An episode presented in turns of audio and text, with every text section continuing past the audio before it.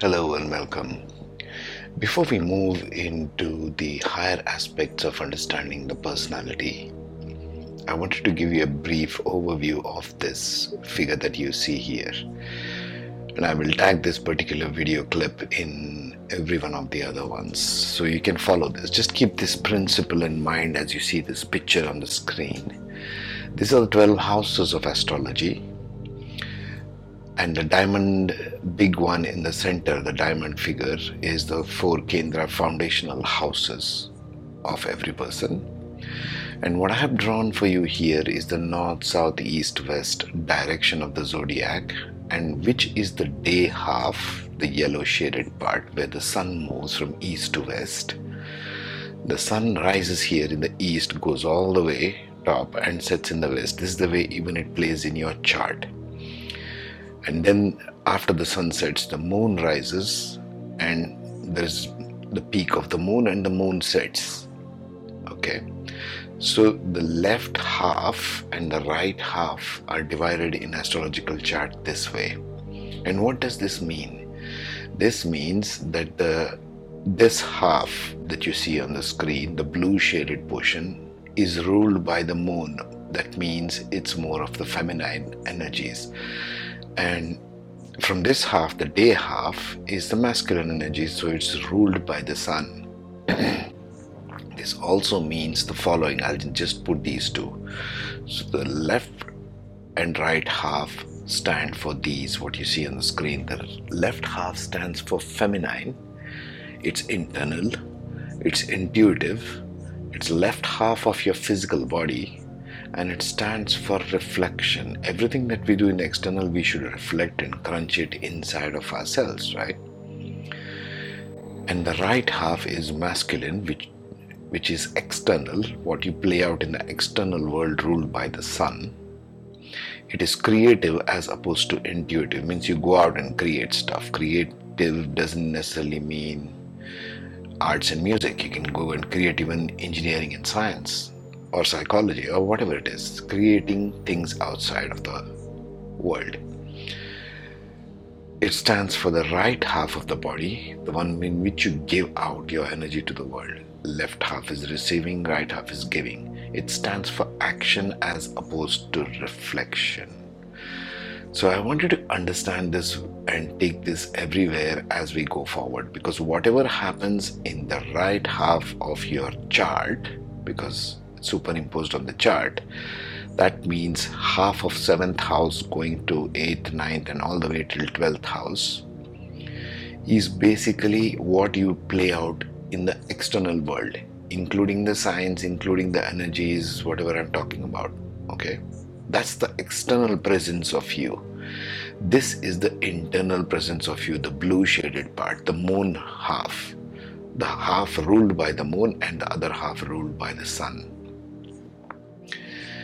these are the energies of the sun and moon, the two main luminaries. This is the nighttime, this is the daytime on the right side. Left is the nighttime.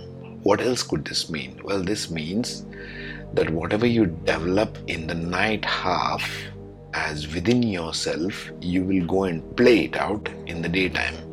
Or whatever happens in the daytime, you will feed it back as reflecting for yourself in the night time.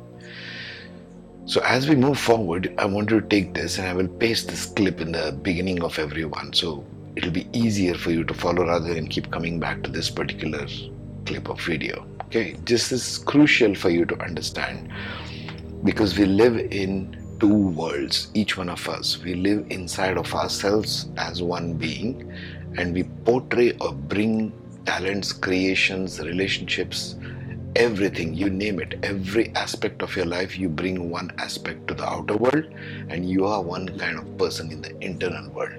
That's how we determine personalities better. That's how we refocus ourselves every single day reinvent ourselves in a new way. This is what gives rise to the possibility and the potential for every individual. Okay? This is where i come from and this is what i have seen even in my own chart. Okay so bear this image in mind and I will paste this clip for every single of the videos. So you can skip this part if you have already seen for let's say the fire sign or the earth sign or any sign. Let us see how the work cycles, the higher evolution of work plays out for the air signs, the first of the air signs being Gemini. So, the, for the air signs, all the three air signs, Gemini, uh, Libra, and Aquarius, we are seeing that the work triangle, the house number 2, 6, and 10, is playing out as moksha houses, meaning they come from the kama or the mental body, the desiring body, to the emotional body. What does this mean? This means that all the air signs have to focus themselves on finding emotional connect with their work. If they do not find or do not make a conscious effort in finding the emotional connect with their work, they will try to stretch it, but they might be not be finding the joy or the success in it. Because for the air signs in the mental body, which is the kama, which goes into moksha signs in the work houses. Right? So, how does this play out for Gemini? Gemini is already focused on discovering skills and communication. They are born with it in ascendant. So as they move towards second sign, which is the beginning point of work for them, what do they do? They want to first they need to ask for what am I doing this? Their first connect with the heart, the cancer appears in their second house. So are they doing it for family? Are they doing it for wealth? Are they doing it for their elder siblings? All of these questions will play out for Gemini because second house is for self, family, wealth, all these things. You can look up the second house aspects. I've put another video somewhere on it. So that particular house, the second house aspects, they need to discover first. They need to ask the for what am I doing this? Which in turn feeds into the house of daily routines and work which has got tamas and moksha, the Scorpio sign, the finding the core desire of why I'm doing it. Their core desires will be revealed to them in their daily work and routines. Whatever your daily routines, task, and things to do, habits are there in your daily life oh, at work is what you will bring, and it is the connecting bridge to the 10th house where you will get the ultimate liberation of ego, ego and what you are trying to find connect with the rest of the world because this is the day half. You are trying to find connection in workplace. But this is the bridge. The Scorpio becomes the bridge for them. Whatever you do as daily work feeds onto whatever you're doing in workplace. Because guess what workplace is? It's daily work right? It's one of your big chunks of your work in the world is your daily routines for everybody who is working in any field. And once that is fed properly from here, once you know the core desire, you can get that liberation from ego in the 10th house. You can also read this as you need to let go of the egotistical attitude in order to feed back to connecting with your heart because this is a closed loop, it is a self feeding loop for every ascendant. So that's for Gemini ascendants. Let's look at the next one Libra. In Libra, you need to find the core desire first. You need to find what are you doing this for? What is the core essence of your desire? The for what? The for what may be in terms because it's appearing in the second house, you might be doing it for your family, you might be doing it for your children, you might be doing it for your birth family, your parents, your whoever it is. Why? Because it's appearing in the second house. Once you discover whatever it is that core desire, for what am I doing all of this, it feeds onto the sixth house, which is the Pisces energy. Next, Moksha house. So it will feed into your emotional body, where you need to work from a selfless place. This is the higher work evolution for the Libra ascendant. They need to lose their ego and work for the greater collective in their daily routines. Once they do this, take care of the bridge point, it will feed very well and nicely into the 10th house where they bring it to the external world, the day half of your chart and they will connect their work with their heart. because it's all a emotional body triangle in the workplace for the air signs, air sign ascendants. Okay, that's for the Libra one.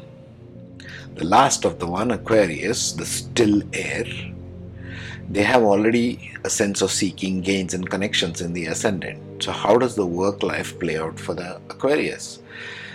Well, they have to first let go of their ego because this attitude gives Aquarians a lot of ego. Their second house, their work house, the beginning point is answering the question, why me? Embracing the liberation from ego, which means you need to let go of your ego with yourself. You need to let go of your attachment with the wealth that you so crave. You want all kinds of connections and everything, but you have to let go of that in order to successfully carry out what make a connection with the heart. Remember air signs are all about connecting with the heart the emotional body the moksha points. Because in their work triangle which feeds upon itself as you can see here it's 4 8 and 12 it's all the moksha houses all the emotional body. So unless aquarians make a connection with the heart they already have the higher mind but connection with the heart is where their work demands. So, once they make the connection with the heart in their daily routines and tasks, then it leads them to finding what their core desire is, in fact, in the world external, because this comes in the daytime, it comes in the external world. Okay? So that's how it plays out for the air signs.